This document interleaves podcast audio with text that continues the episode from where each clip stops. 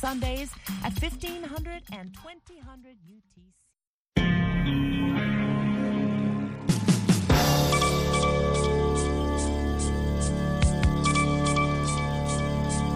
Hii ni idhaa ya Kiswahili ya Sauti Amerika kutoka hapa Washington DC, ikiwa sasa ni saa tatu za usiku, saa za Afrika Mashariki. Zifuatazo ni habari za dunia na msomaji wako ni mimi Harrison Kamau. Misaada polepole imeanza kuingia kusini mwa Nigeria baada ya mafuriko makubwa zaidi kuwahi kutokea tangu yale ya mwaka 2012 ambapo watu 600 walipoteza maisha na kuathiri karibu wengine milioni moja, kwa mujibu wa takwimu rasmi zilizotolewa. Wengi wamekimbia makazi yao wakiwa wamekusanywa kwenye kambi za watu wasiokuwa na makazi. Wengine wamekatiwa kabisa mawasiliano, huku maeneo yao yakiwa yamemezwa na maji ya mafuriko. Juhudi hivi sasa zinalenga katika kushughulikia uharibifu na kuhakikisha barabara kuu zinapitika ambazo zinaunganisha majimbo ya Rivers na Bayelsa, miongoni mwa maeneo mawili yaliyopigwa vibaya na mafuriko hayo. Waziri wa uchumi wa Japan Daishiro Yamagiwa leo amewasilisha barua ya kujiuzulu kutokana na, na mahusiano yake na kanisa la Unification. Yamagiwa amekuwa akikabiliwa na ukosoaji mkubwa ambapo hakutoa maelezo kuhusu utatanishi wa darzeni ya waliohusika wakiwemo wabunge wa chama kingine na shutuma ambazo zimeikumba serikali ya waziri mkuu Fumio Kishida. Kashfa hiyo ilitaja miongo kadhaa ya uhusiano wa karibu sana kati ya kanisa hilo na chama tawala cha Liberation Democratic chake waziri mkuu wa zamani Shinzo Abe ambaye aliuawa mwezi Julai. Kishida amesema kwamba Jumanne atamtangaza mrithi wa Yamagiwa. Unaendelea kusikiliza idhaa ya Kiswahili ya Sauti ya Amerika kutoka hapa Washington DC kupitia 107.5 FM Nairobi, Kenya. Wapatanishi kutoka serikali ya Ethiopia na mamlaka ya waasi wa Tigrei wako tayari kwa mazungumzo ya amani yanayoanza hivi leo nchini Afrika Kusini, yakilenga kutafuta suluhisho la amani la kudumu kwa vita vibaya vilivyodumu kwa miaka miwili sasa. Kindea Gebrehiwot, msemaji wa mamlaka ya waasi wa Tigrei, ilitangaza kuwa ujumbe wao umewasili nchini Afrika Kusini katika twiti yake ya Jumapili usiku, akishinikiza kuachwa haraka kwa mipango yoyote na fursa kwa misaada ya kibinadamu na kuondoka kwa majeshi ya Eritrea. Suluhisho la, kijeshi siyo njia mwafaka, ameongeza. Addis Ababa ilisema katika taarifa yake kwamba ujumbe wake uliondoka kuelekea Afrika Kusini Jumatatu asubuhi na kuongezea kuwa serikali ya Ethiopia inaona mazungumzo hayo ni fursa ya kupatikana kwa amani katika kusuluhisha mzozo na kuimarisha hali iliyopo nchini humo. Lakini pia ilisema majeshi yake yanaendelea kuchukua udhibiti wa vituo vikuu vya mijini katika muda wa siku chache zilizopita bila kuvitaja vituo hivyo kwa majina. Korea Kusini na Kaskazini wamedaiwa kuruhusia kurushiana silaha za maonyo mapema leo kwenye eneo linalozaniwa la ufuko wa magharibi. Jeshi la Korea Kusini limesema kwamba lilirusha silaha karibu na meli ya kibiashara ya Korea Kaskazini baada ya kuvuka mpaka wake baharini. Takriban dakika 90 baadaye, Korea Kaskazini ilijibu kwa kurusha makombora kumi ikidai kwamba meli ya kivita ya kusini iliingia kwenye eneo lake. Wakati akihutubia wanahabari, msemaji wa jeshi la Korea Kusini Kim Jong amesema kwamba hatua ya Korea Kaskazini inahujumu makubaliano ya kijeshi kati ya mataifa yote wawili, wakati akiliomba taifa hilo kukomesha uchokozi wake. Korea Kaskazini mwaka huu imefanya majaribio kadhaa ya silaha, wakati pia ikirusha silaha za kichokozi karibu na mpaka wa bahari kati yake na Korea Kusini. Marekani ambaye ni mshirika wa karibu wa Korea Kusini imejibu matukio hayo kwa kusema kwamba taifa hilo limeonyesha umahiri wake wa kijeshi. Muda mfupi baadaye Korea Kusini ilitangaza kuanza kwa mazoezi ya kijeshi karibu na ufukwe wake wa magharibi. Na mamlaka za Kamerun zimesema kwamba zinafanya kila juhudi kukabiliana na mlipuko wa kipindupindu kwenye kambi ya wakimbizi yenye msongamano mkubwa karibu na mpaka wake wa kaskazini na Nigeria. Katika muda wa wiki moja iliyopita, watu watatu wamekufa kutokana na mlipuko huo kwenye kambi ya Manao huko wengine 19 wakiambukizwa bakteria zake ambazo husambazwa na chakula au maji yaliyo na uchafu. Mwanzoni kambi hiyo ilikuwa itoa hifadhi kwa chini ya wakimbizi elfu kumi na tano lakini sasa ina takriban wakimbizi elfu sabini na saba kutoka Nigeria waliokimbia mashambulizi kutoka kundi la kigaidi la Boko Haram. UNHCR linasema kwamba linashughulikia wakimbizi nchini Cameroon na kwamba msaada zaidi unahitajika ili kukabiliana na janga hilo. Hizo zilikuwa habari za kimataifa kutoka Washington DC, tunapojiandaa kwa kipindi cha Kwa Undani.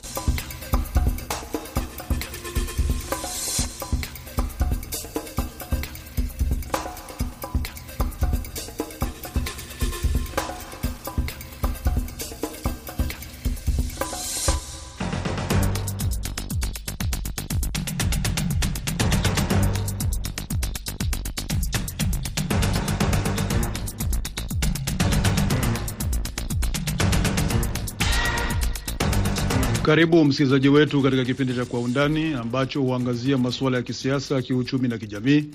Undani leo, katika sehemu ya kwanza tunamulika ziara rais wa DRC Felix Tshisekedi huko Tanzania, na katika sehemu ya pili tunajadili mkutano kati ya rais wa Kenya William Ruto na wanasheria wa Kenya kuhusu kuundwa tume huru ya uchunguzi wa mauaji ya kiholela nchini Kenya.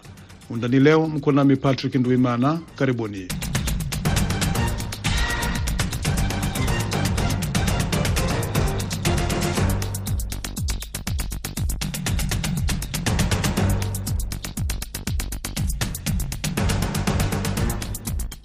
Kama nilivyosema katika muktasari, DRC na Tanzania zimesaini hati ya makubaliano baina ya nchi hizo, hati hiyo ikiangazia zaidi kuendeleza sekta ya mawasiliano kwa kuwa ndiyo sekta pekee inayozalisha rasilimali pamoja na ajira kwa vijana kwa kiasi kikubwa, kulingana na taarifa ya pamoja iliyosainiwa leo kati ya waziri wa mawasiliano, habari na teknolojia wa Tanzania Nape Nnauye na waziri wa mambo ya nje wa DRC Christophe Lutundula.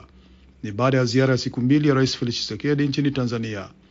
Rais Samia Suluhu amesema katika kukuza jitihada za biashara kati ya nchi hizo mbili, serikali yake inafanyia marekebisho meli ya MV Sangara ili ianze tena huduma ya kusafirisha mizigo kati ya Tanzania na DRC.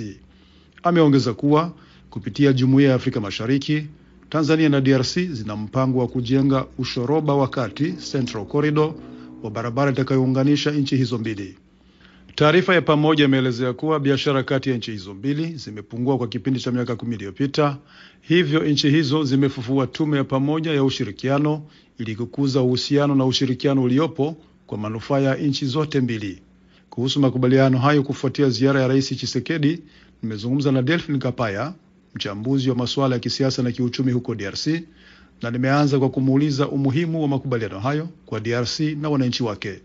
Historia inasema kama Tanzania na Congo kiuchumi, tuzungumzie kwanza kiuchumi, eh, ni ndugu na rafiki na ni karibu sana, sababu kitu cha kwanza ambayo kimekuwa kilikuwa kimesaidia Tanzania na Congo kukaa pamoja ilikuwa ni hii meli kutoka Kigoma, meli kutoka Kigoma mpaka Kalemie. Hiyo meli kwa wakati wa zamani ilikuwa na karibu meli tatu kubwa. Moja ilikuwa inaitwa Urundi, moja Sendwe na Tanzania ilikuwa inaitwa Liemba. Hiyo meli tatu ilikuwa inafanya kazi kubwa kusaidia uchunguzi wa watu na vitu kutoka eh, kwenye bandari ya Kigoma kuelekea Kalemie eh, na meli hiyo ilikuwa inaenda mpaka Uvira napeleka mzigo kwenye Bukavu na Goma, na meli hiyo ilikuwa naendelea kwenda mpaka ng'ambo za Mpulungu kuelekea mji Moba, na mizigo ambayo ilikuwa natoka Kigoma inafika Kalemie ilikuwa naenda Kindu, inasaidia Kindu ambayo imebanwa, haina bandari, na Kamina mpaka eh, eh, Lubumbashi. Kutoka Lubumbashi ilikuwa mzigo unaenda mji wanaita Mweneditu ng'ambo za Kasai. Hivyo hivyo huko wamebanwa na walikuwa wamepata vifaa ama kulishwa na mizigo ambayo ilikuwa natoka ng'ambo za zinapitia Tanzania.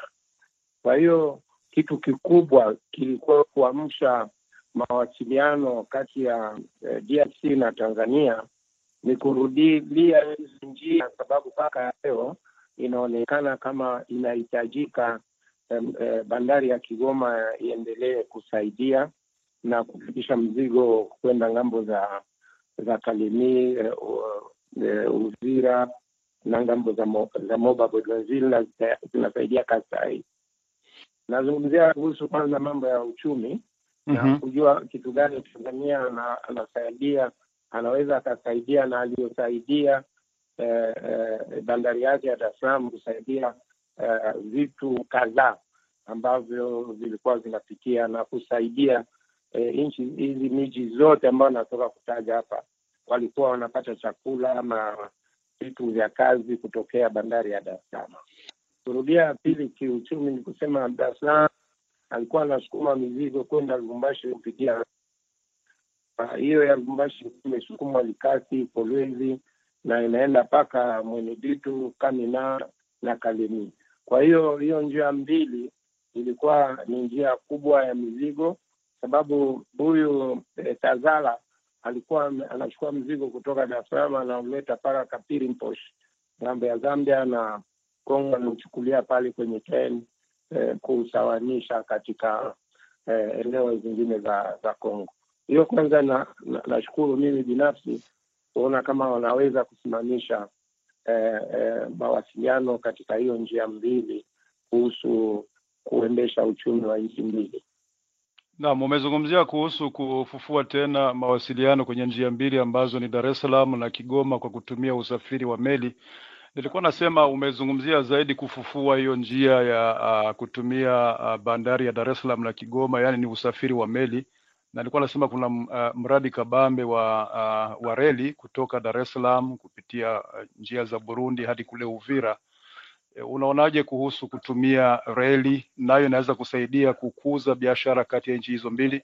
Ndio, ikiwa inajengwa reli kutoka Dar Dar es Salaam itakuwa inaepuka bandari kidogo, sababu bandari inakuwa tena kuchukua mzigo kutia kwenye meli, na itakuwa natoka Dar es Salaam, nafikiri itapitia eh, kando kando na Kisima huko kwa kwenda Nyanza-Lake kutokea Burundi, sababu milima ng'ambo za Nyanza-Lake mpaka Bujumbura na na Bujumbura kuendelea mpaka Kalundu, Uvira. Hiyo itakuwa likubwa zaidi ambalo Kongo hai- hai- haijafanya majengo ya, ya reli kuanzia kupata uhuru eh, mpaka leo. Wanafanya kazi kidogo kidogo ya kubandika bandika, lakini haijajengwa re- reli mpya.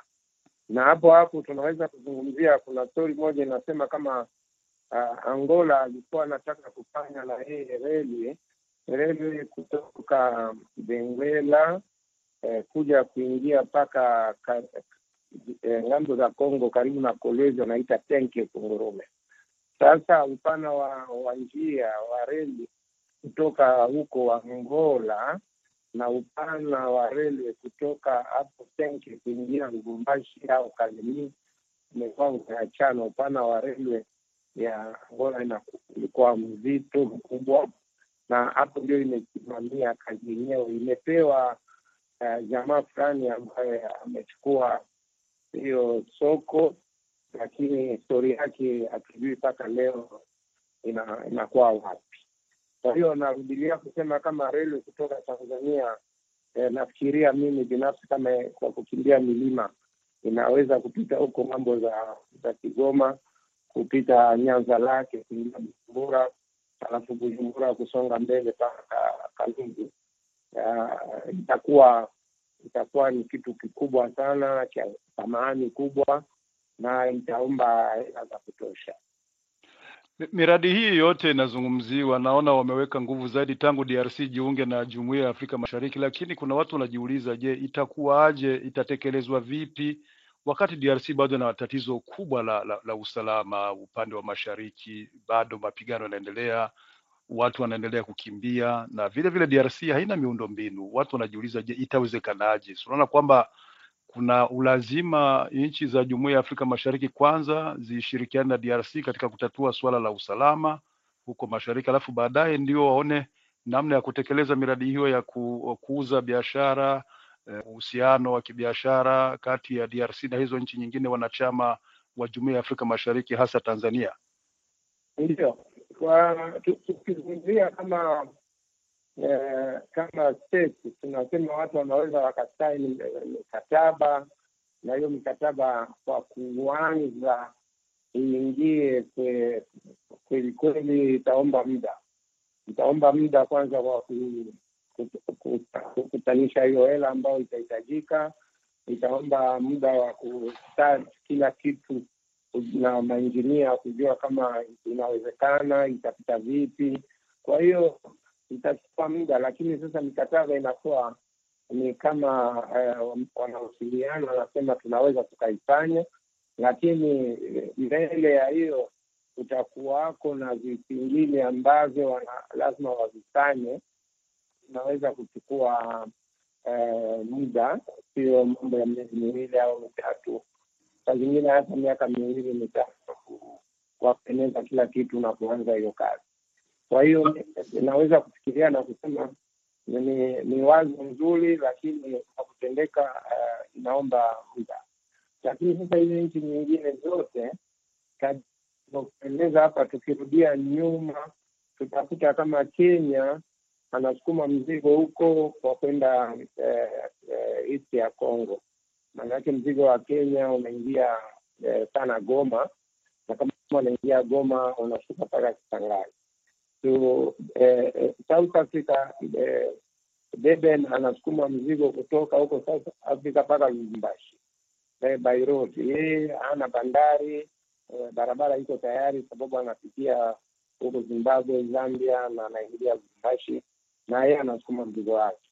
Angola anasukuma mzigo kuingia eh, ng'ambo za Matadi eh, eh, ni barabara kwa barabara. Kutoka hapo anaingia ng'ambo za Matadi na unafika Kinshasa, na yeye pia anataka kuingiza kwenye railway, sababu Kolwezi unakuwa kama kuna mzigo mkubwa wa kubeba na Benguela eh, Angola anapenda kutengeneza hiyo railway afikie uh, tenke Fungurume ili kuchukua mzigo wa wa, wa Kolwezi na kupeleka bandari ya Benguela. Alafu nilikuwa nazungumzia kama kukatana na kuitengeneza hiyo barabara. Uh, kuna mashindano katika hizi nchi za Afrika ambazo zina zinaingia katika uh, katika uh, kusaidia kusuluhisha mambo ambayo ilimo mipakani kwetu sisi na majirani. Eh, kuna kuna mashindano mashindano yenyewe, sababu nilikuwa nazungumzia kama Mombasa anasukuma eh, Deben anasukuma, Benguela anataka kusukuma, Dar es Salaam anasukuma tangu miaka iliyopita. Hata Windhoek Namibia nasikia hawa port inaanza kusaidia kuingiza mzigo ng'ambo ya Katanga. Kwa hiyo nilizungumzia kama kuna mashindano, lakini tukirudi eh, kidogo tutasema kuna haki faida ya kusaini eh, eh, eh, mawasiliano kati ya ya marais wawili wa nchi mbili eh, Tanzania na, na Kongo, lakini eh, muda ambayo hiyo mawasiliano itafikia eh, kwenye ukomo wake utakuwa muda eh, mrefu kidogo, utakuwa muda mrefu kidogo. Basi hapo nataka nikuulize Kapaya, nataka nikuulize bwana Kapaya, unaona vitu, kuna vitu unasema lazima vifanyike ili makubaliano hayo kati ya Tanzania na DRC yaweze kuwekwa katika vitendo, yatekelezwe. Wewe ni vitu gani unaona vifanyike kabla? Kwanza ni kurudilia kusimamisha, kusisimua hizo njia ambazo zilikuwa zimetumiwa eh, jana juzi eh, turudilie kiuchumi, sababu leo unaona wanaibana kuingia uchumi. Lazima isisimuliwe njia ya kuchukua mzigo bandari ya Dar es Salaam na kupitisha mizigo kwenda ng'ambo za Katanga. Barabara kutoka Nairobi, kutoka Dar es Salaam mpaka Lubumbashi hamna tatizo la security, hamna tatizo, na kutoka kwenye maji ya Tanganyika mpaka Kaania hamuna tatizo ya ya usalama. Kwa hiyo ile njia mbili inaweza tayari kuanza kuleta faida. Itaomba ni Tanzania Kongo apitishe mizigo yake mengi ng'ambo ya huko kupitia bandari ya Tanzania. Eh, security haijakuwa pro, problem, sababu itakuwa problem wakati eh, barabara itatambuka eh, Bujumbura na kuingia Uvira, na hiyo sio shida kubwa eh, kuingia Uvira mpaka utawanyisha hiyo mzigo. Shida kubwa ya, ya barabara ni huko ng'ambo za mpaka wa Uganda na hata Rwanda. Ukiwa Gisenyi hakujakuwa shida, mzigo unapita usiku na mchana, no problem. Shida ziko huko ng'ambo za mpaka za, za, za Uganda na kusonga mbele mpaka mpaka na Sudan kidogo kidogo, wale waasi wanaingia wanatumbua, lakini hizi hizi area zingine eh, kazi zinaweza kuanza ikiwa kama hela za kufanyisha kazi zitakuwa tayari. Ni Delphin Gapaya akizungumza nasi kutoka mjini Kinshasa. Muda mfupi tunaingia kwenye sehemu ya pili ya Kwa Undani.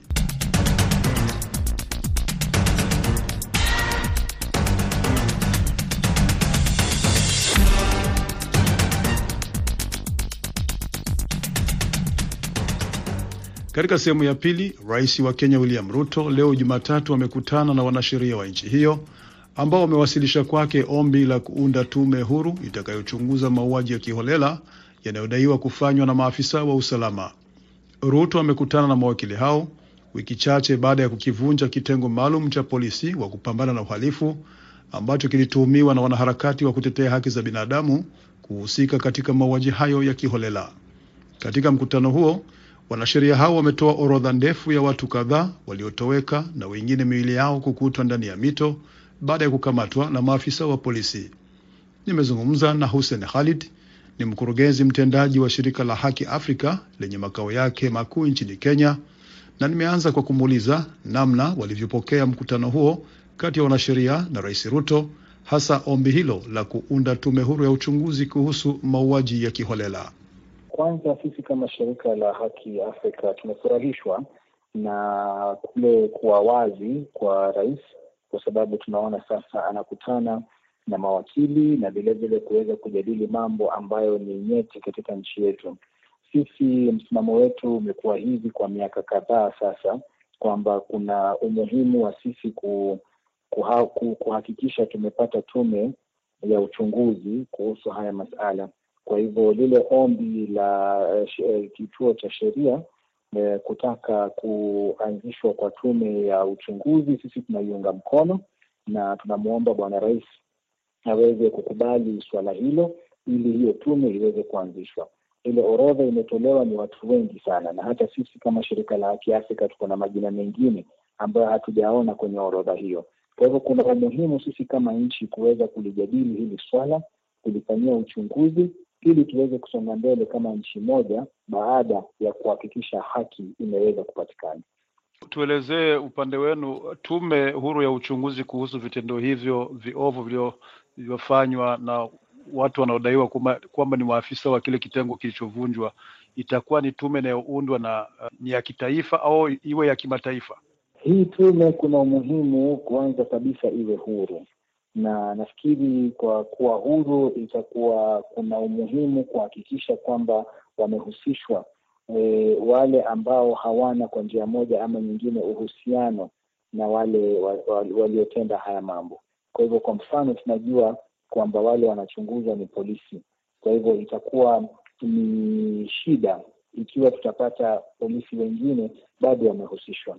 Kwa hivyo sisi tunaunga mkono hii tume iwe ya kitaifa, kwa sababu nina imani kwamba sisi kama Wakenya tunaweza um, tukatatua shida zetu. Kwa hivyo tuwape nafasi Wakenya wenyewe, isiyo ya kimataifa, tuifanye ni yetu ya hapa ndani, tuweze kuwa na tunasema yale dialogue, yani mazungumzo tuweze kuyapata, lakini hiyo hayo yaje baada ya uchunguzi kamilifu kuweza kufanywa na ile tume huru ya uchunguzi. Kwa hiyo baada ya mkutano huo au kuafikiana kati ya wanasheria au mawakili na Rais Ruto ku, kuweza kuunda tume hiyo, unaona kunahitajika mazungumzo yaendelee kati ya serikali na nyie wa uh, wanaharakati wa kutetea haki za binadamu kuhusu ni akina nani wanaweza wakashiriki kwenye tume hiyo? Kwanza kabisa hatujaambiwa kwamba rais amekubali. Tunavyofahamu hadi hivi sasa ni kwamba hilo lilikuwa ombi. Kwa hivyo, kwanza tunataka kusisitiza kwa rais na serikali kwa jumla wakubali hilo ombi, ili tuweze kupata hiyo tume huru ya kufanya uchunguzi. Baada ya kufanya hivyo, tungependa kuona uh, wahusika wakuu wakihusishwa kama vile hao LSK, kama vile mashirika ambayo kwa miaka sasa tumekuwa uh, tukilalamikia hili swala. Vile vile kuna vitendo kama vitengo kama makundi ya kidini waweze kuhusishwa, kina mama, vijana, kwa sababu wengi waliopoteza maisha ni vijana. Kwa hivyo pia kuna umuhimu tuhakikishe tuko na tume ambayo inawahusisha washikadau wote, ili tuhakikishe tumejenga imani kwa ile tume. Kisha baada ya uchunguzi kuweza kufanywa na kuweza kupatikana haki kwa wale walio waliopatikana na haya maafa, kwa sababu unajua mambo kama haya haya hayadhuru tu wale waliouawa, lakini kuna familia zao, kuna jamii ambazo zimeishi kwa uoga, kuna nchi nzima hivi sasa tulivyo tunaona vile wameweza kuathirika pakubwa. Kwa hivyo sisi tunasema kando na huo uchunguzi ukiwa unaendelea, basi kuna haja ya sisi kuanzisha mazungumzo ya kitaifa ili sisi sote tuweze kuja na kuelewana, tuweze kuponya kiafya ki vilevile na kiakili, kwa sababu ukiangalia wengi hivi sasa, wengine wameenda kujiunga na makundi ambayo haya hayafai, wengine wame, wamejiua, wengine wameishi maisha magumu, kwa sababu wale waliouawa ndio walikuwa wakiwasaidia kimaisha. Kwa hivyo kuna haja yetu sisi kama nchi kufungua mazungumzo ili tuweze kuja kuafikiana ni vipi tutasonga mbele kwa sauti moja. Uh, shirika lenu unasema imefuatilia kwa muda mrefu uh, suala hili la haya mauaji ya kiholela. Je, kuna watu ambao mnaona kwamba labda ni washukiwa na labda kufikia sasa hawajawajibishwa? Mnaomba uh, serikali ifanye nini? Naam, wako watu, maanake ukiangalia hichi kikundi cha sasa ni kikundi ambacho kilibuniwa miaka michache iliyopita, lakini haya mauaji hayakuanza miaka michache tu. Tuko na uh, kesi hizi ambazo ni za zaidi ya I sorry, ni zaidi ya ya, ya, ya miaka kumi ya miaka kumi ambayo yamekuwa yakitendeka. Kwa hivyo tunasema uchunguzi usiwe tu unalenga hichi kitengo kilichovunjiliwa sasa lakini kile kinarudi kwa mfano kama vile kando na SSU kulikuwa na flying squad, kabla ya hapo kulikuwa na wengine, na kabla ya hapo kulikuwa na wengine. Kwa hivyo ikiwa tunafanya uchunguzi, bora tu ushahidi uwepo.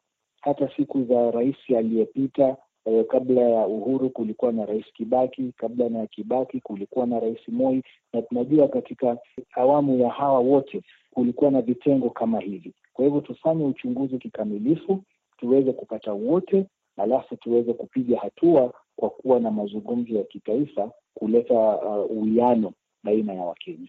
Umesema kuna majina pia vile vile mlichunguza ambayo hamkuyaona kwenye hii orodha ambayo iliwasilishwa na uh, chama cha wanasheria. Hayo majina ambayo unasema ya kuorodheshwa, unaweza labda kukumbusha ni akina nani mnaona ambao walikuwa wadau muhimu katika masuala ya haki za binadamu au usalama ambao mnaona labda hawakuwekwa kwenye orodha hiyo? Nafikiri baadhi ya orodha, sisi hasa tunataka zile familia za waliopatikana na maafa waweze kuhusishwa. Kuna visa kadha wa kadha ambavyo haviko kwenye ile orodha.